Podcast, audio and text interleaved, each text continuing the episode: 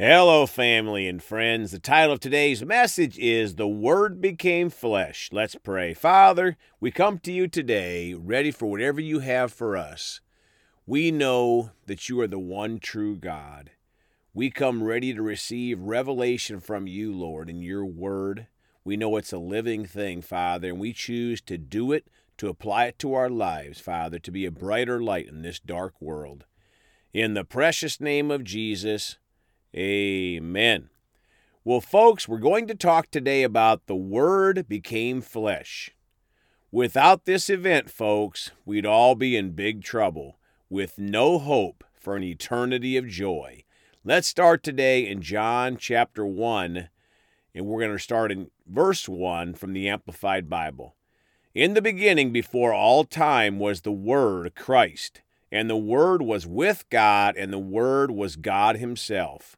Folks, the Word, the Bible, is Jesus Christ, and He was with the Father before all time. Two, He was continually existing in the beginning, co eternally with God. Three, all things were made and came into existence through Him, and without Him, not even one thing was made that has come into being. For in Him was life, and the power to bestow life and the life was the light of men. My friends, Jesus, the Word of God, is the life and the light of men. 5. The light shines in on the darkness, and the darkness did not understand it, or overpower it, or appropriate it, or absorb it, and it is unreceptive to it. Folks, sadly, many in the world will not receive the light, the Word of God, Jesus they will stay in darkness. Six, there came a man commissioned and sent from God whose name was John, referring to John the Baptist here. Seven, this man came as a witness to testify about the light so that all might believe in Christ, the light, through him.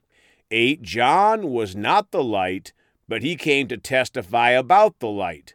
My friends, that is what we do in our Great Commission calling testifying about the light, the Word, Jesus. 9. There it was, the true light, the genuine, perfect, steadfast light, which coming into the world enlightens everyone. 10. He, Christ, was in the world, and though the world was made through him, the world did not recognize him. 11. He came to that which was his own, that which belonged to him, his world, his creation, his possession, and those who were his own people, the Jewish nation, did not receive and welcome him. Folks, sadly, most of the Jewish nation, God's chosen people, did not receive Jesus and welcome him.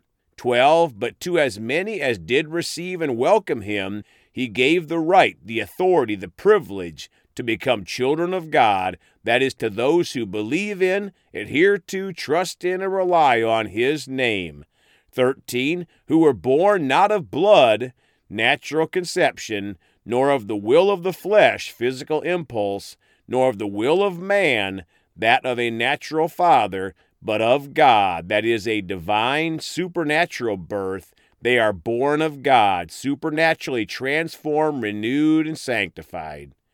My friends, this is the born again experience when we are born of God.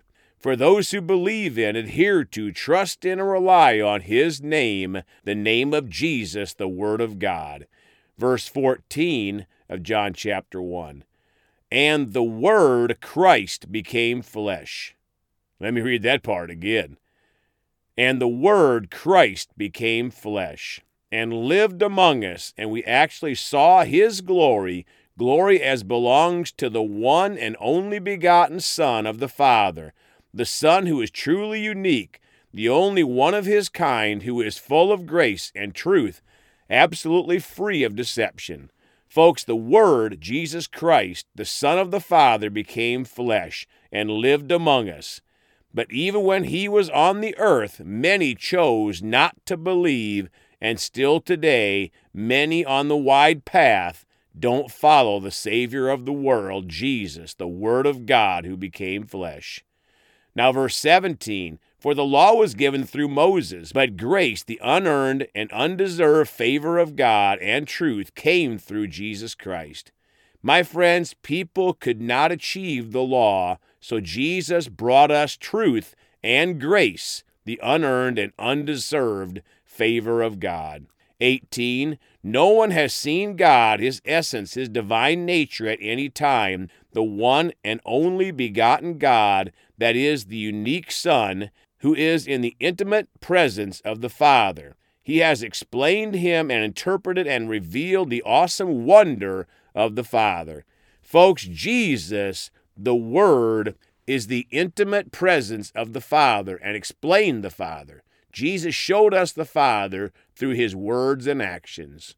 Verse 28 These things occurred in Bethany across the Jordan at the Jordan River crossing where John was baptizing. 29 The next day he saw Jesus coming to him and said, Look, the Lamb of God who takes away the sin of the world. My friends, why did the Word become flesh in Jesus? To become the Lamb of God who takes away the sin of the world. Jesus fulfilled the old covenant prophecies. Colossians 1:19 in the amplified for it pleased the Father for all the fullness of deity, the sum total of his essence, all his perfection, powers, and attributes, to dwell permanently in him, the Son. Folks, we don't have to wonder about the Father's nature. Jesus is the sum total of the Father's essence, all his perfection, powers, and attributes. When we see Jesus, the Word of God, we see the Father. That is why it is so important to spend time in the Word of God. Colossians 2 9 in the Amplified. For in him all the fullness of the deity, the Godhead, dwells in bodily form, completely expressing the divine essence of God. My friends, again, Jesus is the fullness of the Godhead in bodily form. He completely expresses the divine essence of God the Father. John 14, 9. Jesus said to him, Have I been with you for so long a time, and you do not know me yet, Philip, nor recognize clearly who I am? Anyone who has seen me has seen the Father. How can you say, Show us the Father?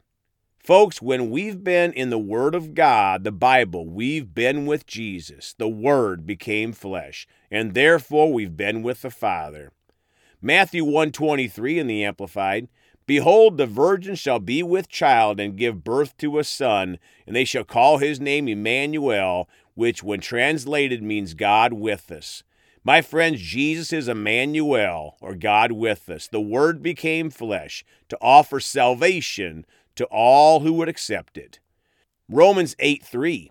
For what the law could not do, that is, overcome sin and remove its penalty, its power, being weakened by the flesh, man's nature without the Holy Spirit, God did, He sent His own Son in the likeness of sinful man as an offering for sin, and He condemned sin in the flesh, subdued it, and overcame it in the person of His own Son. Folks, Jesus, the Word, became flesh, became God's offering for our sins. The Father condemned sin in the flesh, subdued it, and overcame it in the person of his own son Jesus. In closing, let's read again John chapter 1, verse 14. And the Word Christ became flesh and lived among us, and we actually saw his glory glory as belongs to the one and only begotten Son of the Father, the Son who is truly unique, the only one of his kind who is full of grace and truth, absolutely free of deception. Let's pray. Father, we are so thankful that you sent your very own Son to die on that cross at Calvary. I know, Father, that the Word became flesh in your Son Jesus, and we thank you for it today, Father. You're such a good God. Your mercies are new every day, and we're so thankful for you that the Son came to set us free. And I thank you for all those in these last days coming to Jesus to repent, Father, and, and receive the mercy you've given us. In the precious name of Jesus, amen. Well, folks, you can contact us at 812 449 8147. We love you all. Please go talk to someone about Jesus today. And remember, Jesus thought about you on the cross at Calvary.